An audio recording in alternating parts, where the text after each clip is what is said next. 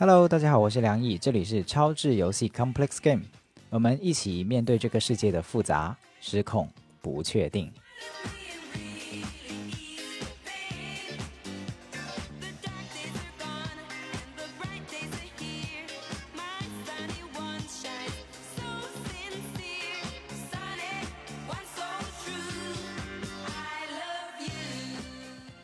节目出来的这一期应该是初七，所以先跟大家拜个年啊！祝大家在二零二二年啊万事如意，身体健康，龙马精神。我觉得特别妙哈，就是初七是人日哈，庆祝这个生而为人的这么一个节点，所以也是非常非常有意思的庆祝这一期节目刚好可以在呃初七人日来发布。我们都生而为人，所以我们也可以庆祝自己生而为人。那这期节目一开始呢，先有一个小广告，就是在接下来的情人节二月十四号，呃，我们会做两个活动，一个是在二月十四号的当天晚上，我们会做一个叫做给异地 CP 的创造浪漫对话体验这样的一个活动。那它主要针对的就是给可能正在异地状态的朋友，哈，没有办法每天见面，在过年也没有办法团聚的这么一个背景下，提供一些支持，啊，给他们创造一些浪漫的对话的机会。它其实是一个小型的工作坊啦，里面会有一些游戏，会有一些共同的活动，哈，给在异地的朋友一些体验这样子。那另外一个是在情人节的接下来的一天。是从去年开始，我们也会照顾到有单身朋友哈，有一些呼喊说，哎，单身朋友就也想过情人节哈，虽然没有暂时没有伴侣，但是也想过情人节，所以我们就做了去年做了第一次给单身朋友的线上也是亲密关系的自我探索的这么个体验。嗯，其实是真的，就是从我自己做亲密关系教育的角度来讲的话。其实亲密关系很重要的一部分是跟自己的亲密关系，所以我们也准备了给单身朋友的自我探索的这么一个线上的体验活动。同样的，它是一个小型的工作坊啊，里面有很多的体验，有很多的带领啊。希望透过一个晚上短短的两个到两个半小时的活动，给大家有一些心灵上的启发或者是体验啊。是这么两个活动，我给大家介绍，欢迎大家来报名。那报名的渠道呢？呃，也会放在节目公告，以及放在我们的 show note 里面啊，在 show note 按着提示去找就能够找到。那希望这些活动都能够给不管你是单身还是已经有伴侣的朋友，给到你一些支持跟陪伴，是这样的初衷。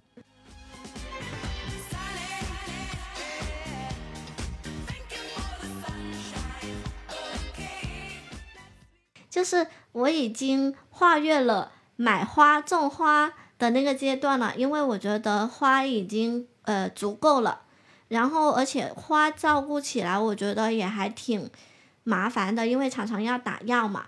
然后，然后人家说什么学而优则仕，我们是种而优则瓜菜果，就是嗯嗯。就是就是我们养花人，就是有一个就是绣球月季，就是那些大家都得种的。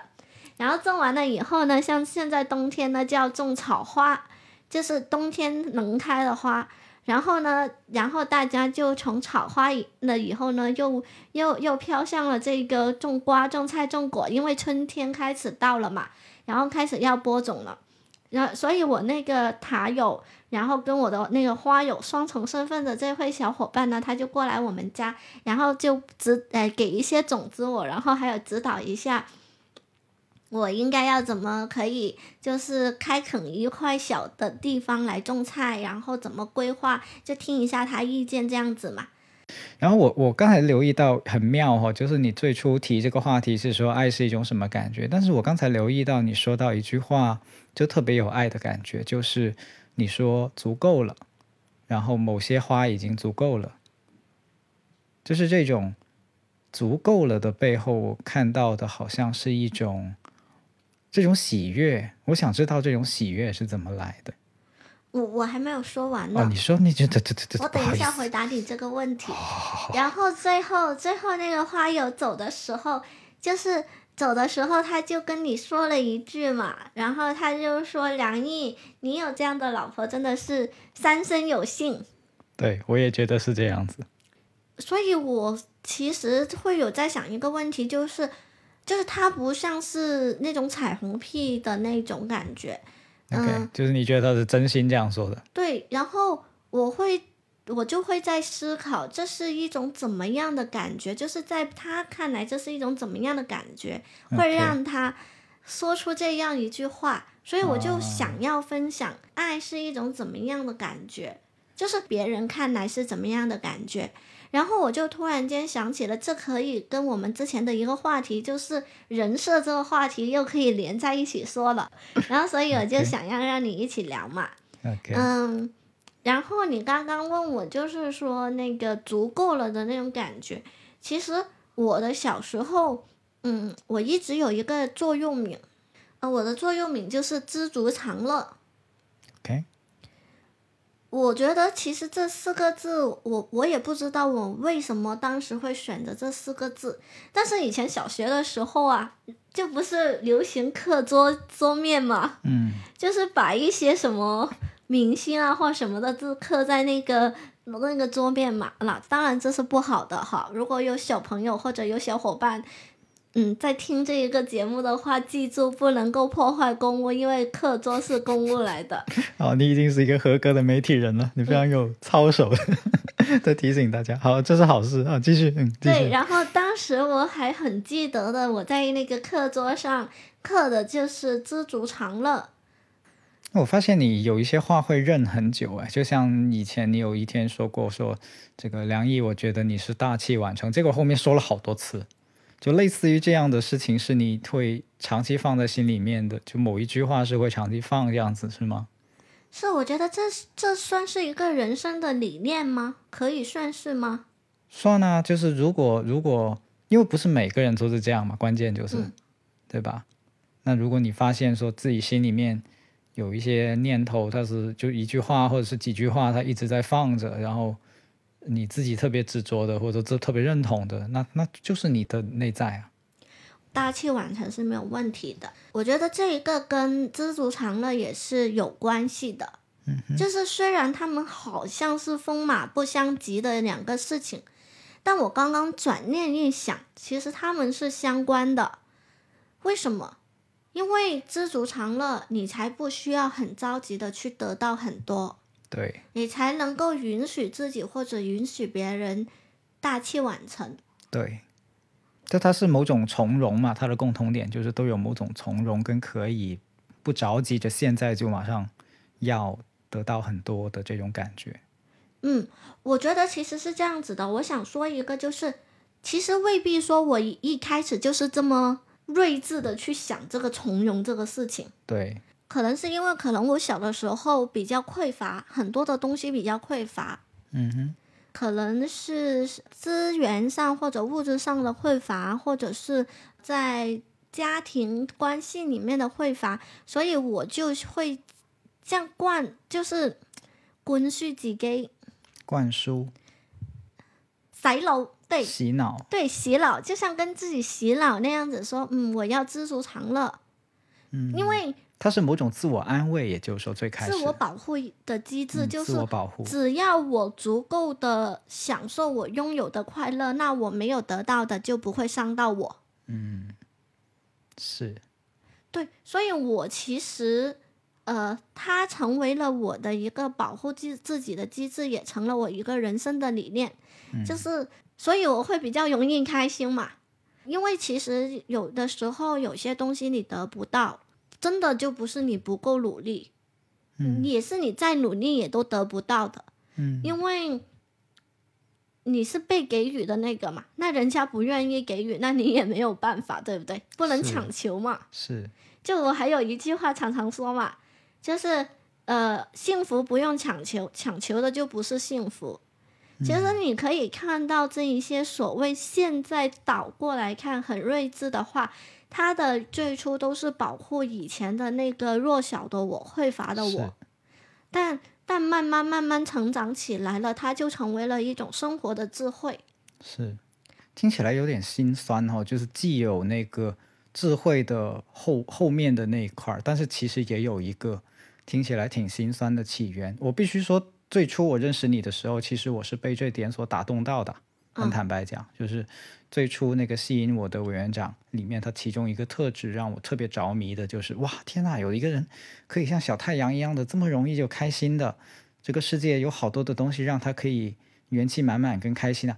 但是越到后面去理解这个人，以及去嗯跟他相处以后，你我我就慢慢会发现说，哦，原来这些东西的起源，它的。最初的时候，其实跟我原来所所想象的可能并不一样，但是这不妨碍我去喜喜爱这一点。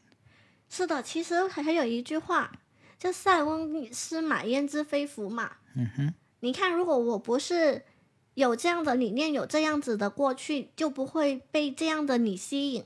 虽然你当时当时那一个 moment 你是不知道为什么我会是这样子的。对，对。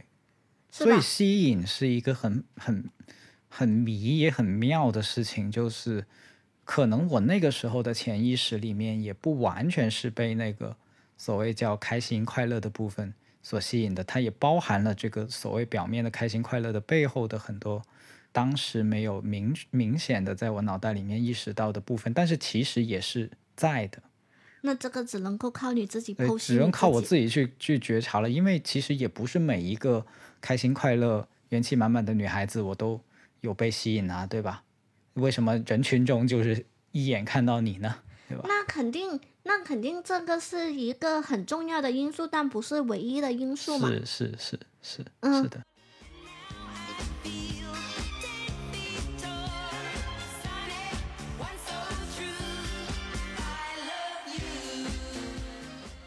就是像人设这一个话题啊，嗯，我我我想说的就是说，其实不一定都是完美的。嗯哼，就是，甚至现在好像看起来完美，它背后也会有裂痕，也会有心酸的地方。但代不代表我就不值得，或者是不能追求更美好的东西呢？其实不是的。是。然后，呃，我自己觉得能做的就是在保护好自己的同时，不伤害别人，这是我觉得我的底线。是。我多说一点哈，既然都开到了人设这个话题。我觉得人设这个话题里面有几个元素是可以先说出来的，作为背景吧。就是现在我们所接触到的互联网上所说的人设，跟心理学意义上的人设，跟我们所关注的呃话题里面的人设，它可能是三个不同的东西。因为当我们在互联网的语境下面去谈人设的时候，其实可能讲的很多是什么明星的粉丝运作啊，就是它是一种经粉丝经济里面的一个重要组成部分。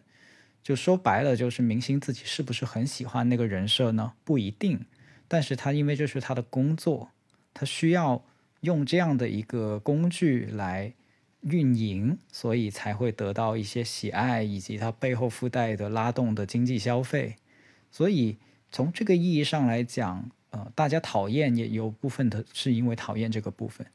怎么讲？就是暗箱操作，或者是大家不喜欢这种暗地里的东西在里面。但同时又会有幻想，就是同时又都会对明星有一些幻想，然后幻想他有有美好的关系，有有呃光鲜的履历，然后又会有很成功的这种人生的梦想。但是这个其实是合理的，因为不是每个人。我我之前听过一个说法，就是说为什么明星会有市场？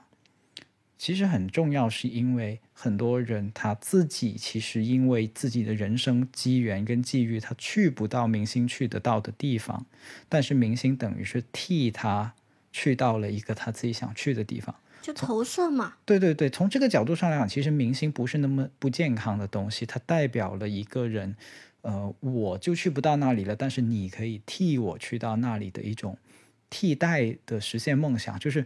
我自己去不了，但我还不能祝祝福我的偶像去嘛？这样子，嗯，其实这个部分是健康的，但问题是，当商业操作把这个东西跟利益挂挂钩了以后，那就会变成一个必须要做到的事情。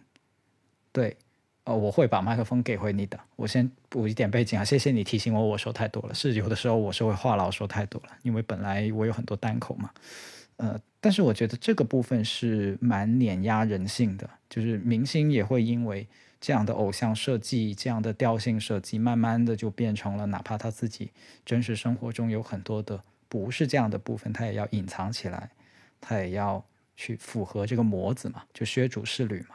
好了，我说完了。你才说了第一点呢，你刚刚是、因为你说的是三点呢，嗯就一个是明星的，然后另外两个什么的，你你确定你可以停了吗？嗯，对，待会有机会再说嘛。心理学意义上的人设，啊对，跟对呀跟我们现在在谈想谈的人设，对，对呀对呀、所以你想我继续说下去，还是你有什么想接的吗？因为你这样子讲了明星那个，我接不下去啊。啊，谢谢你坦诚，我也觉得这是个特别好的坦诚。对，所以现在怎么办？现在怎么办？你看，大家看，这就是真实的夫妻生活，有的时候是会接不住的。我就顾着自己说了，嗯，你说对，因为你顾着自己说，所以我不知道怎么接下去了，怎么办？o k 那就让我再说一会儿，然后你什么时候想到，你就什么时候打断我，好好不好？OK。所以，但是心理学意义上的人设，呃，它是它是它是一个认知工具，就是因为你不可能在很短的时间里面对一个人拥有这么复杂跟深度的认知，所以你用一个相对简单的刻板的想象来去理解一个人，然后就会形成人设。哦就比如当你谈到路飞的时候，你说啊，路飞就是勇敢、热血，对吧？哦，那我想到了，对啊？就像之前你有也有一个人设啊，就是、就是人家就说你是呃什么宠妻狂魔还是什么，啊，对对对，所以这也是一个帅个妻狂魔、宠妻狂魔，哦，对，就是也是一个比较刻板的一个印认识的印象吗？对他们的意思大概就是说我经常在这个朋友圈啊、什么社交媒体里面啊，言必称委员长啊，我我觉得是这样子的，嗯，它其实是一个很单面的东西。呃，我这两天在想人设的这个话题的时候，我想要呃说的一个这个事情就是，其实那些朋友圈背后，最开始你发朋友圈的时候，其实很重要的一个前提和背景，就是因为当时我们是异地，嗯呀，是就而且我们那个异地就是相隔很远12个小很远很远的那个异地而且因为还有那个十二个小时的时差，对所以我们其实每一天的沟通时间是很有限的。对但是我们有更多的时间是在社交媒体上的，就是是会逛一下对方的朋友圈呐、或者是那时候好像 QQ 还在用吗？有，呃，反正我是很少写 QQ 空空间间 的。你有 QQ 空间哦？那个我没有，我没有嘛？我没有没有，我也没有。然后博客我好像也没有搞很多。我们有搞过博客，啊，我们是有搞过一个像情侣日记的对东，something 西，like 但是那个是不公开的嘛，对那个是我们自己的。对那呃，像我这种双子座比较三心二意、三天打鱼两天晒网、三分钟热度的人，你看这么多就更，两篇就又没有了，对吧？对我们其实就是写过一次，就是那个 WordPress 的那个平台上的那个嘛我还那个叫做什么“狗居爬房对，”，是是这个吧？是的，是的，是的，你还记得？哎呀，这个美好的回忆又回来了。它的名字就是香港的某个连锁快餐店的一个经典产品，叫做焗猪扒饭啊，对是个很烂的梗。对，对，然后就写了一段时间就没有接下去了，然后后来是那个微信清兴起嘛然后等于发朋友圈就是让对方可以安心，也知道我平常在做一些什么是，的一个方式。所以是个很重要的表达渠道，以及让彼此可以 keep tracking，就是就是呃，怎么讲，就是实时的去保持一些对对方动态的了解的途径。对，我觉得它是打破了时时间控制的。是就因为我不一定说你要在我身边，或者是你也要醒着聊天的那些时间，是但是看到或者是看到你的朋友圈，就像等于有一些时候你看到对方的朋友圈或什么，有发关于你的东西，你会感觉到很甜蜜的那那种意思。是就是特别是在呃异地的时候，看到对方的生活中有提起自己，是或者是呃对方像例如呃对方今天跟朋友去吃饭，然后聊起了你，对你就会觉得虽然我不在他身边，但我好像也还在他的生活圈子里面是的那种感觉。那我觉得其实当时你的那个朋友圈是基于这样的一个原因，然后呃做起来的。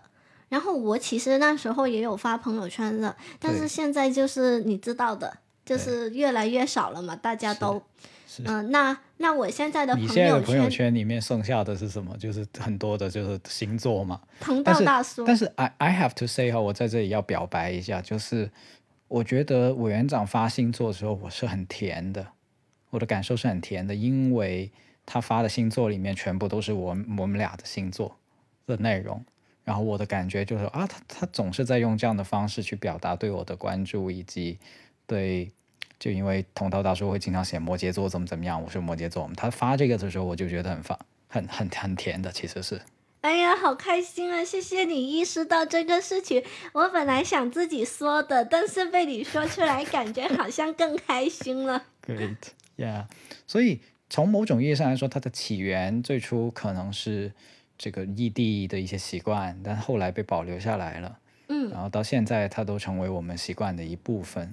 但是我想，我想谈另一个层面的事情，就是有的时候有些人会说，我不喜欢看别人秀恩爱，甚至有的朋友会说，哎呀，你发太多了，有人会把你拉黑的，什么什么的。我当时听到这些想法的第一反应就是，那只是他的世界，他的想法，我不需要因为他有这样的想法，所以改变我的行为。就如果但反，因为反过来，如果我仅仅因为他的眼光去干或者不干这个事儿的话，那就真的是会变成一种很像为了立人设所以要搞的东西，但反而就变味了，那反而就不是这个事情本身了。所以我觉得这个部分是很重要的，就是呃，朋友圈里虽然朋友圈是公开的，但是我们可以选择怎么样去看待别人的反应，以及会不会受别人的评价去影响，这个影响大到说会改变自己的行为，为此去做什么样的故意的动作或者是改变。哦，我想到了，嗯哼，就是那种感觉，就是我能不能这么说？就是你发的那个朋友圈不是为了别人，而是为了我。是啊，所以，就像我我常常跟你说的，你要记住你做这件事情的初心是什么，嗯哼就是你是为了什么去做这个事情的。，Yeah，那如果你的初心没有变，它的条件依然成立，那其实你是可以继续做的，因为你知道你自己做这个事情不是说为了设人设，而是为了去表达。对。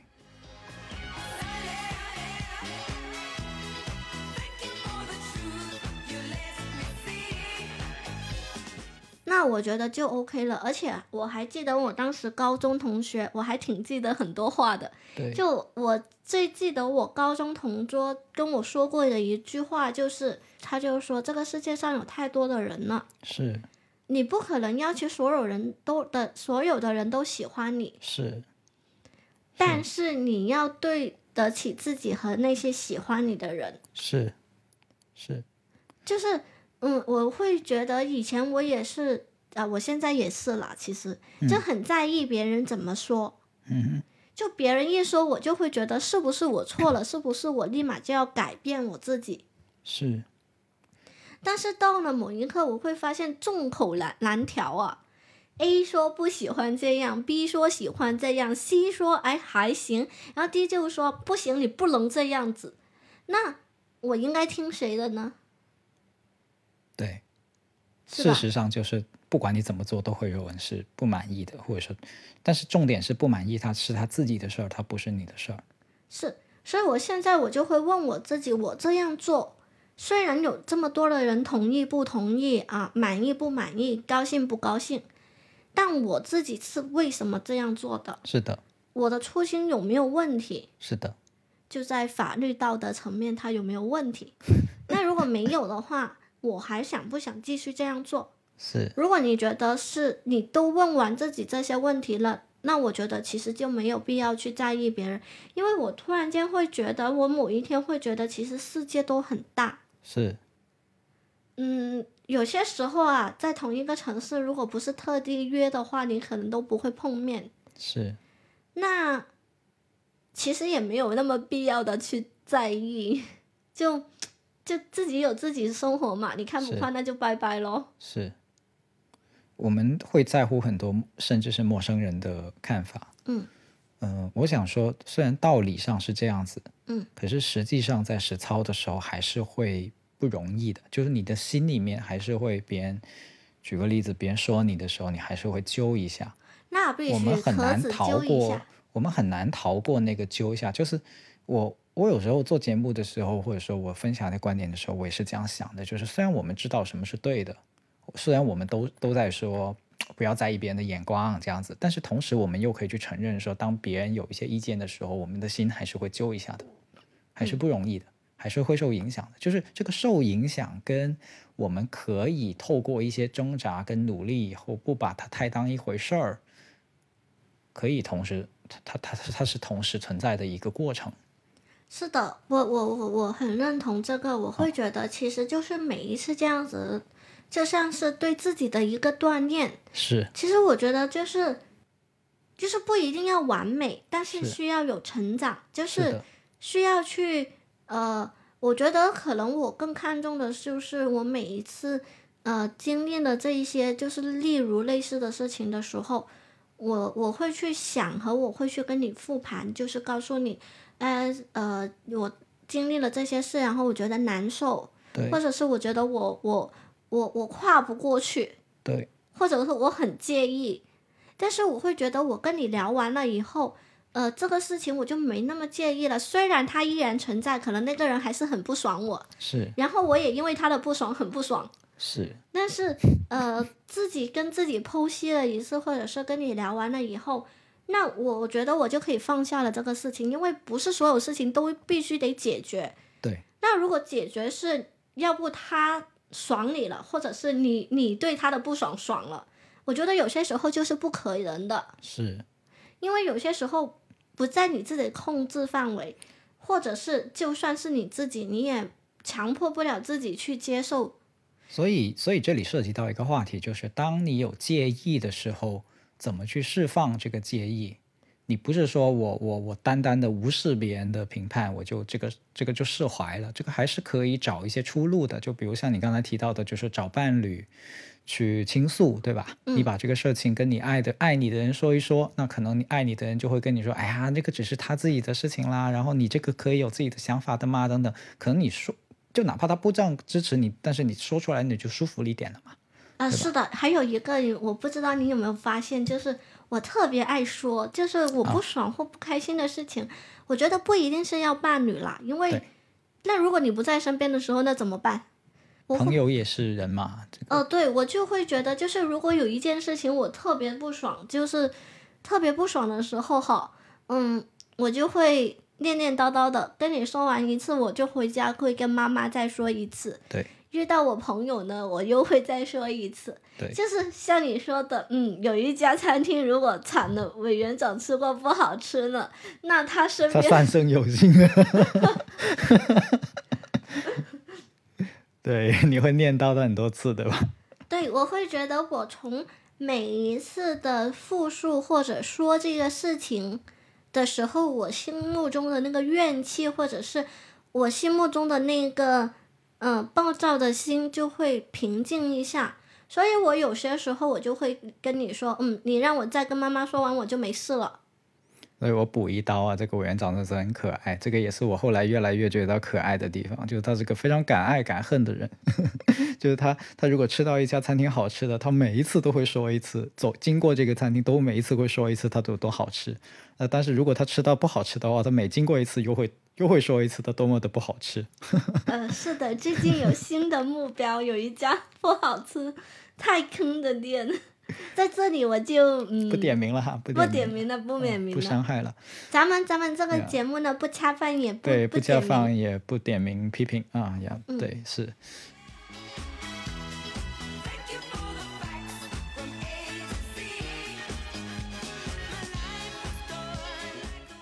我我继续刚才那个话题，就是我觉得这种这种疏导有的时候是很重要的，就是倾诉是一个渠道，然后我还想到有另一个渠道，就是有时候不同的声音也可以构成一种内心的支持。比如说，有些人说：“哎呀，我不喜欢梁毅秀恩爱，我觉得你们很作什么什么的这些评判。”但同时的，我发现其实有别的声音的哦。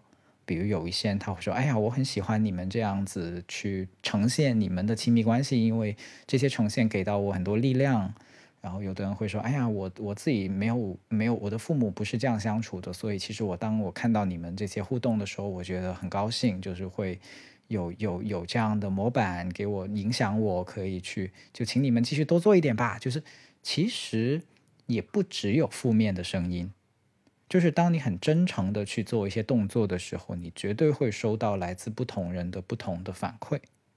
那我不会只听负面的声音的，我会很积极的 去听那些正面的声音，因为我觉得如果我创造了一些美好，我是需要反馈的。但是我很想知道，如果我创造了一些美好，我我帮到了别人，或者说别人有些好的体验的时候，我得知道啊。对吧？当这些知道也会成为我的一些力量，就是至少我不会那么容易的去动摇。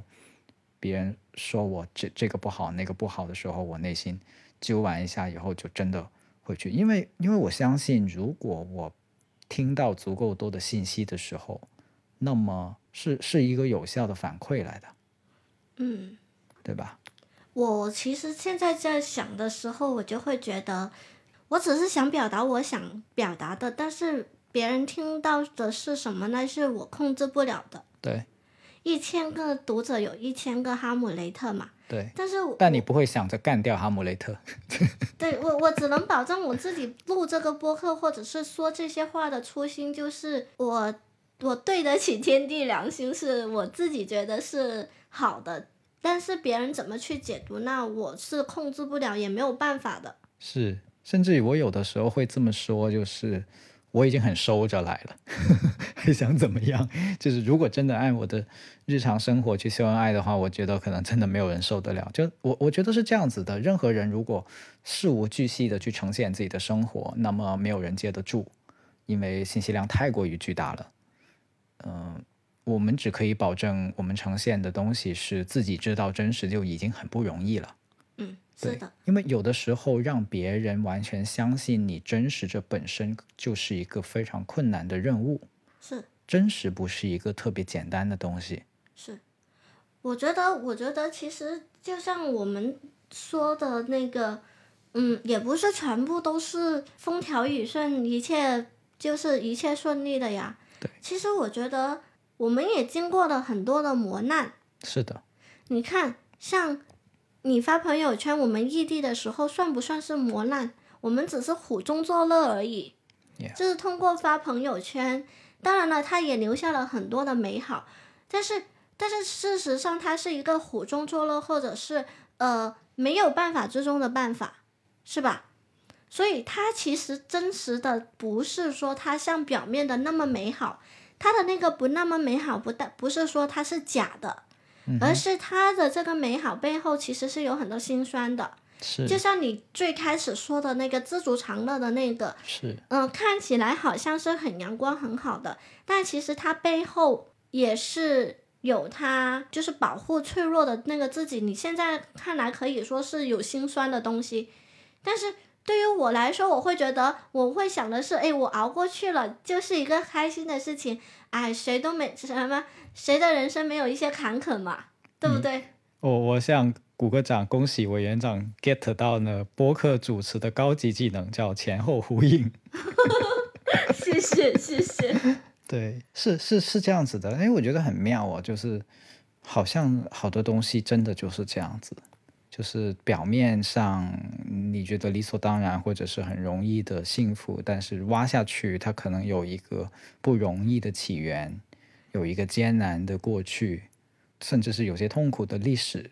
是然后，当你不理解这个起源跟历史的时候，你就会觉得那个人，哎呀，我好像有点做作，有点凡尔赛。嗯，还有一个就是我想要回，为什么我想说这一个？嗯我刚刚想到我为什么潜意识想要这样直接去陈述，是是因为我们之前看了很多什么不再相信爱情啊，还有人设崩塌啊什么的，是，排除掉真的就是去特地的树立一个人设或者操作了，我会觉得，那某一天我如果跟梁毅在街上吵架，呀，被人家拍下来放上网了。是的人家就说啊，呃，那个什么，呃，宠妻狂魔人设崩塌啊，然后呃，什么什么吵架啊，什么什么的。嗯，我我会觉得，我会觉得这样子会有一点点荒诞。这就是这就是典型的断章取义，对吧？对我们，的生活是一个连续的小说，你不能只抽两页，或者只抽其中几行。对，呃我这一个不谈论其他的那个人设崩塌的那个事件，我只是说，嗯，就是就是就是，如果是树立一个人设的话，你会很害怕崩塌的那一瞬间，也很害怕别人把你想象成一个完美，就像鸡蛋一样完美的一个壳，只要有一点点裂痕，然后你就会受到抨击。其实我是其实是挺害怕这一些比较不理性的推崇的这种这种所以我简。单来说，就是你害怕网络暴力了，对吗？呃，对，非常害怕。对，是的，对，所以我会觉得，嗯，我更多的表达是想要大家知道真实的是怎么样的。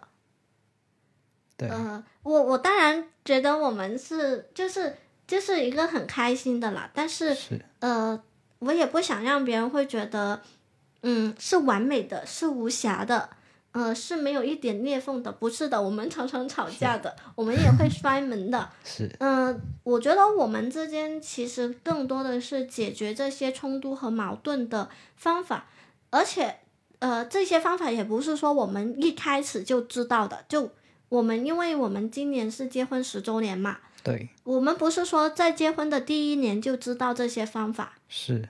而是我们在呃大家的这个沟通啊、相处啊、磨合当中，去去去找到了一种适合我们的方式去解决冲冲突。是，就是，而且梁毅也还在学习啊。就是我生气的时候，他怎么样做是最好的。是，这真的是一个不断变的过程，甚至如果你真的要追推究起来的话，就是我我我现在用非暴力沟通嘛，学非暴力沟通，其实很多的起源也是来源于这些不顺畅、这些痛苦，就最最初在甚至是循环的痛剧本式的痛苦里面挣扎的这些过程，然后才会去因为，但是又很想找到出路，很想找到光，所以才会去努力去学，以及去实践、去用、去找办法。我我我我要插一句，嗯，你说我觉得幸运的是，我们两个都希望寻找光，嗯寻找解决的办法，是的，所以我们就一起的去经历这些磨难，是去经历这些冲突。是，我觉得这就是我们这就是爱的爱的本身啊，这不就是爱吗？啊，对吧？这这有点跳脱了，我的思维跟不上，跟不上。抱歉。我我说是爱的意思就是，呃，爱不因为不不意味着没有吵架，但是爱可以意味着吵架的两个人还是愿意去找出路，嗯，就是不会觉得说，呃，无路可走啦，这个这个这个东西就是绝望啦。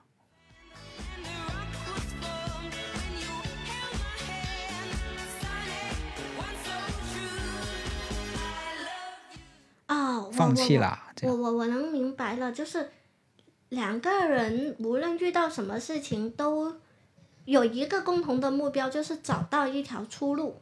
嗯哼是就是就是无论是怎么样，就是多多曲折多艰难，但是两个人都坚信会有出路的，只要两个人一起去想办法。哎，你这样说的时候，虽然虽然说的理直气壮哈，但是我有一点点担心哈，我把我这个担心很直白的说出来。那有一些他就是 could not figure out，就是就是解不出来的，或者是他分开了就会过得更好的那些那些人，就是刚才你说的这个说法很容易被理解成就是要死磕嘛，不是，我不是这个意思，不是哈？你澄清一下。不是，呃，因为我会觉得，呃，谢谢你的这个澄清，这很重要，我不想被插这个话这个点，就是 我很谨慎现在。没有没有没有，我刚刚说的是两个人都有想要解决办法的，呃，解解决就是解决问题的这个想法，分开也是一个解决的方式，不逃避。嗯，我是想要解决这个问题的，即使那个方法可能是分开，就是有一些一方是我不想、我不知道、我不管，就是另外一方就会很就是想要，都很负责，都很努力，都很用心。对，OK，就是对待自己的这段感情都是认真负责的，可以这么说吗？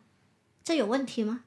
这听起来没毛病，但同时又有一个困难呐、我觉得是是就是很少人会承认说我对我的感情是处于一个不负责任、不用心的状态，他也还就嗯、怎么讲他不能，我我觉得是这样子的，他有两个维度，嗯。很难承认和他一他知道这个不承认是两回事。OK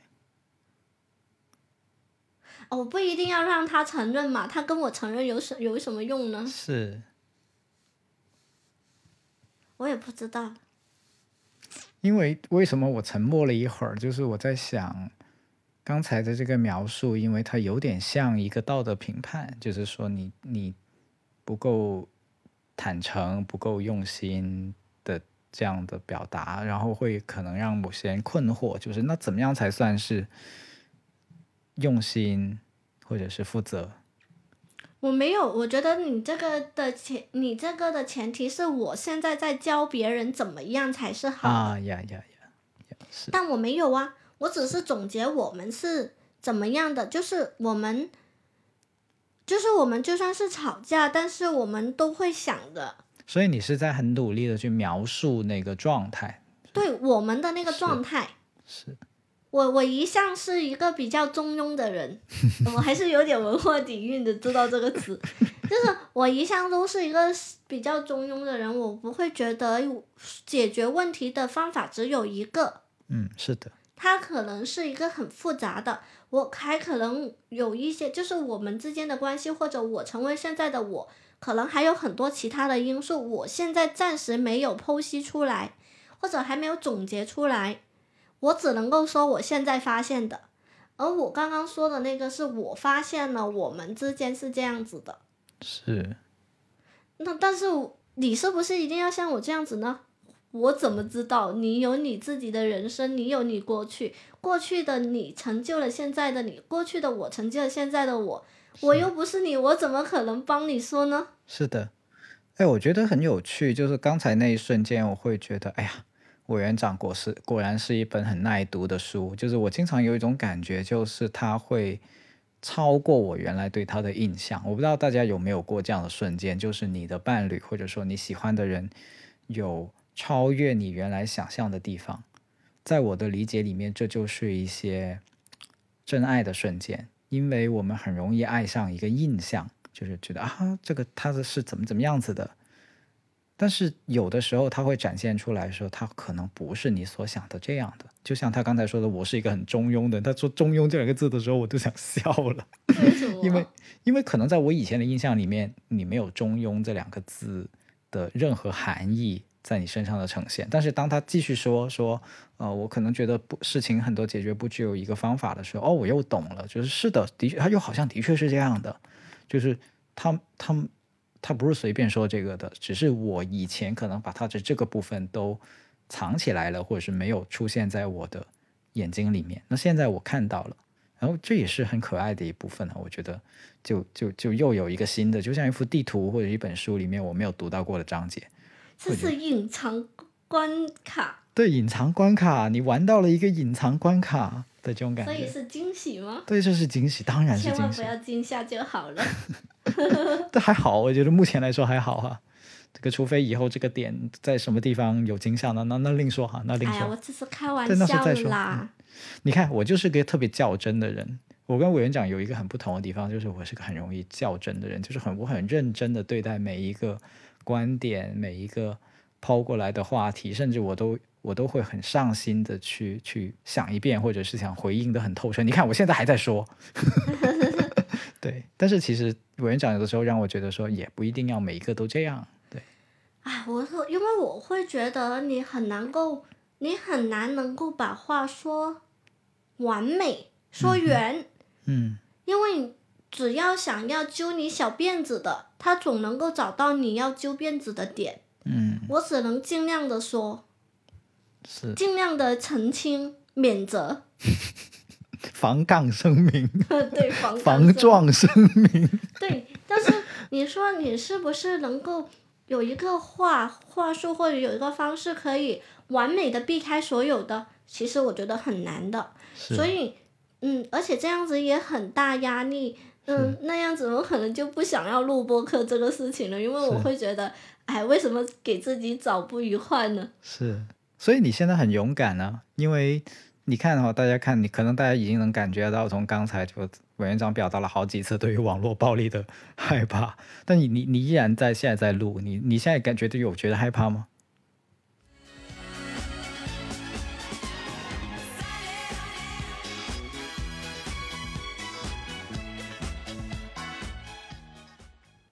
嗯，我觉得我们这个话题还是比较安全的吧。好吧，的确是暂时，嗯，呃，这我觉得安不安全真的是自己定义的啦。有时候就是如果我们要害怕一个东西，呃，我我因为我自己也经历过这种，就是慢慢的就会越来越觉得这个不能说，那个不能说，这个有危险，那个有危险。呃，其实是会有越来越多的自我审查在里面的。就有时候自我审查不一定是所谓叫什么别人让你不能怎么怎么样，是自己让自己觉得不能怎么怎么样。就内心的恐惧嘛。是是是，但是我想问你，这个内心的恐惧来源在哪里？有很多种啦，其中一种是对于舆论的观察啊，对呀、那就是外部的影响嘛。是是，你看杠，我们平常就会这样杠，我就是这叫怼，就是很喜欢怼梁玉。我觉得很好啊，就是你身边有一个人去把一些可能你也知道、你也你也认同的东西给你说一遍，这不很好吗？就是因为人有时候只能站一个位置嘛，然后你有一个队友帮你站跟你不同的一个位置，那必须的，我是双子座，你还有两个队友呢，双子 A，双子 B 这。说什么两个人双重人格对吧？好，现在我跟哪个人格对话？你告诉我。我也不知道，人家说啊，嗯，就是你有一个双子座的，呃，就是另一半的话，你就拥有了，呃，什么，呃，就是什么情人呐、呃，然后还有没有女儿啦、妻子啦，就是你拥有了，就是就是你拥有一个等于拥有了全套。行吧，就是我有两个老婆啊、一个叫委员长，另一个还是叫委员长。嗯，对。哎呀，我那个那个忘记叫什么了，反正就是就是对咱们双子座的一个戏称。嗯嗯，好，那个你什么时候是切换到了女儿，你就告诉我一声哈。哦，好的。哎，我觉得我们今天有没有偏题啊？爱是一种怎么样的感觉？我不知道，我觉觉得其实应该这也是没有吧？啊这也是是啊，对啊，这也是啊，挺开心的呀。是呀、这不就是爱吗？对，对，我觉得就是，嗯，怎么说呢？也不一定说要每天有聊不完的话题才叫爱。是嗯，啊，这个是我们也有大量的各自独自的时间呐、对，也不是一直一直的要要像这样子去待在一起啊，谈很多的话题啊什么的。对，还好这不是一个命题作文，对，这还好，这不要是一个不然我就不及格了。又不是写论文，对吧？对，那第一章第一节，爱的基本定义一一点一点一，一点一点二。天哪，这个不是这样子的，对，我不是这样子的。我觉得爱的感觉，因为它是一种感觉嘛，所以它是很飘酷、很好飘忽嘅。就是，嗯，反正我会觉得，其实我们今天虽然好像没有说，但是也好像一直都在说。是，就最近一行禅师过世嘛，就是嗯往生嘛，然后呃，他被认为是把正念介绍给这个世界的人。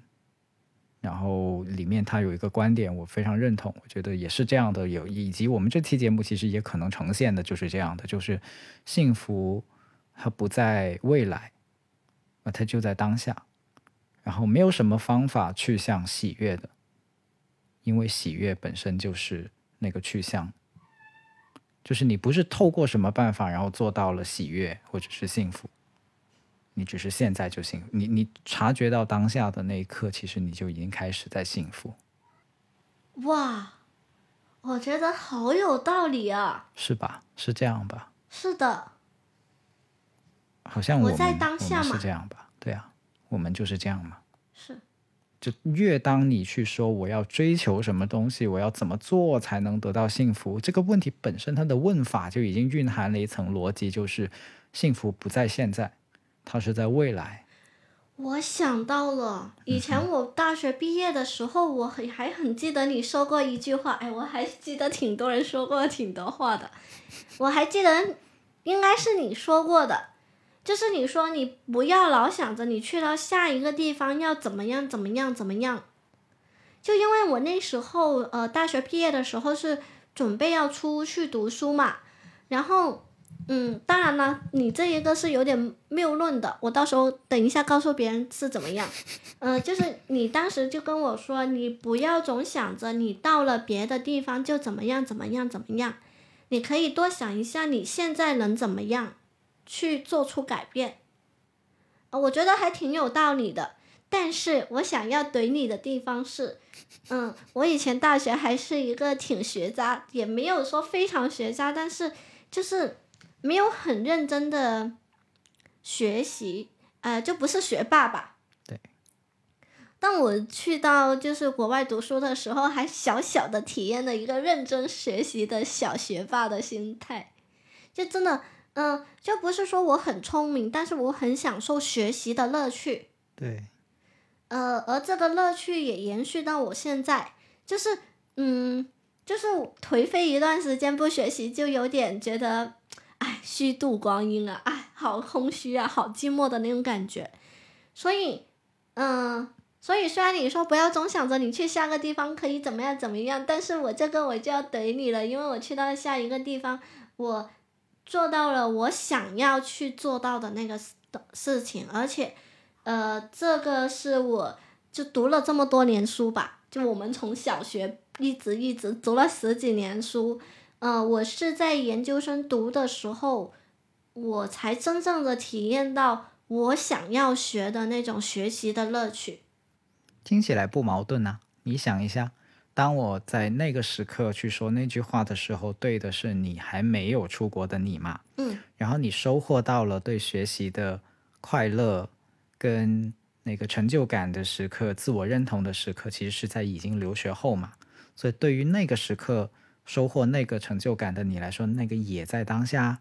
然后到了此刻，你说，哎，甚至现在我呃现在不学习我就浑身难受，然后我也可以在现在呃报个什么东西去学的时候体会到这份快乐，也还是在当下呀。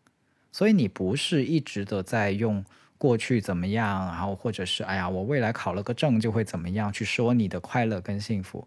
其实你说的刚才提到的三个时间节点，你都是在说各自的当下，所以不矛盾吧？哦，原来是这样子理解的呀，你觉得呢？是不是这样？好像有那么一点的道理。你看，我们平常就是我们平时就是这样的，我们平时就是这样说话的。对呀、对呀、是啊。所以，所以很有趣，真的很有趣。就是幸福在当下这个，跟这个概念，或者说这个做法，它并不排除我们去理解过去和未来，因为过去就是已经发生过的当下，未来就是即将到来的当下。我们可以活在每一个当下的，并且不矛盾的。啊、就是憧憬未来和活在当下是不不矛盾的。但是但是不会为了过去跟未来就忘记了这个时刻，就等于我不会一直想着说，哎呀，我这期播客有没有录好啊？别人会听我节目的时候会不会说三道四啊？然后我就忘记了，现在我面前有一个委员长在很用心的戴着耳机在听我以及录我的节目，这个是眼前人。珍惜眼前人就是最大的当下的幸福。嗯，反正我也不是也先不管了，反正到时候不不不行的话就不出街嘛。然后，但是我觉得今晚还聊得挺开心的，就是是嗯，好像也有一两个月没有录了吧。是嗯，我觉得今天晚上还聊得挺开心的。是的，我也是这么觉得的。嗯，当然了，虽然今天因为设备的问题，这个全程都是我手拿着这个麦克风，不知道大家有没有感觉得到啊？我是全程用手举着这个麦克风的，大家应该是感觉不到的。就有点像什么？有点像那个画面，有点像什么脱口秀演员啊，一直在拿这个麦，讲了讲了一个多小时的开放麦，对吧？真的已经一个多小时了。我看一下，呃，现在是对，刚好一个小时。哦，那好，那就在这里祝大家情人节快乐。在这里祝大家新春快乐啊！首先是新春快乐。没有，新春已经差不多过了。小声小声的说，我们要防杠，因为可能有的人会觉得情人节是外国的节日，哦，这样子的。对，所以我们要先说这个祝大家春节快乐，那那就重新录过，祝大家元宵节快乐。怎么政治正确？好的好的好的，祝大家元宵节快乐。对，我觉得可以不剪啦，大家也不会这么的苛刻，对吧？要是真的用那个角度去刚的话，就让他刚吧哈。对，好吧，那就还是。元宵节吧。对，元宵天，节快乐。嗯、我们预计播出的时间，如果还是在星期一的话，那就十五号就是元宵节了。对，祝大家元宵节快乐！元宵节也是团圆的节日，然后祝大家团圆。哦，我们这边南方的话，元宵节是要吃汤圆的，是甜的汤圆哦。啊，你确等一下，定这个南北不是汤圆咸甜之争 又开始了一场腥风血雨好了，你想多了。北方其实也有很多朋友吃甜汤圆的，啊！真的吗？好啊，吧。真的，真的，真的。好，那这一期就到这里啦，谢谢大家。好了，谢谢大家。我们下一期看什么时候再迎来委员长的特辑，我们再来。呃，我是特别希望每隔一段时间都能够，呃，跟你去录一期节目了，因为我觉得这个这个也是我们的亲密时刻。嗯，对，是的。是的。呀，好了，我们就下期再录，拜拜。拜拜。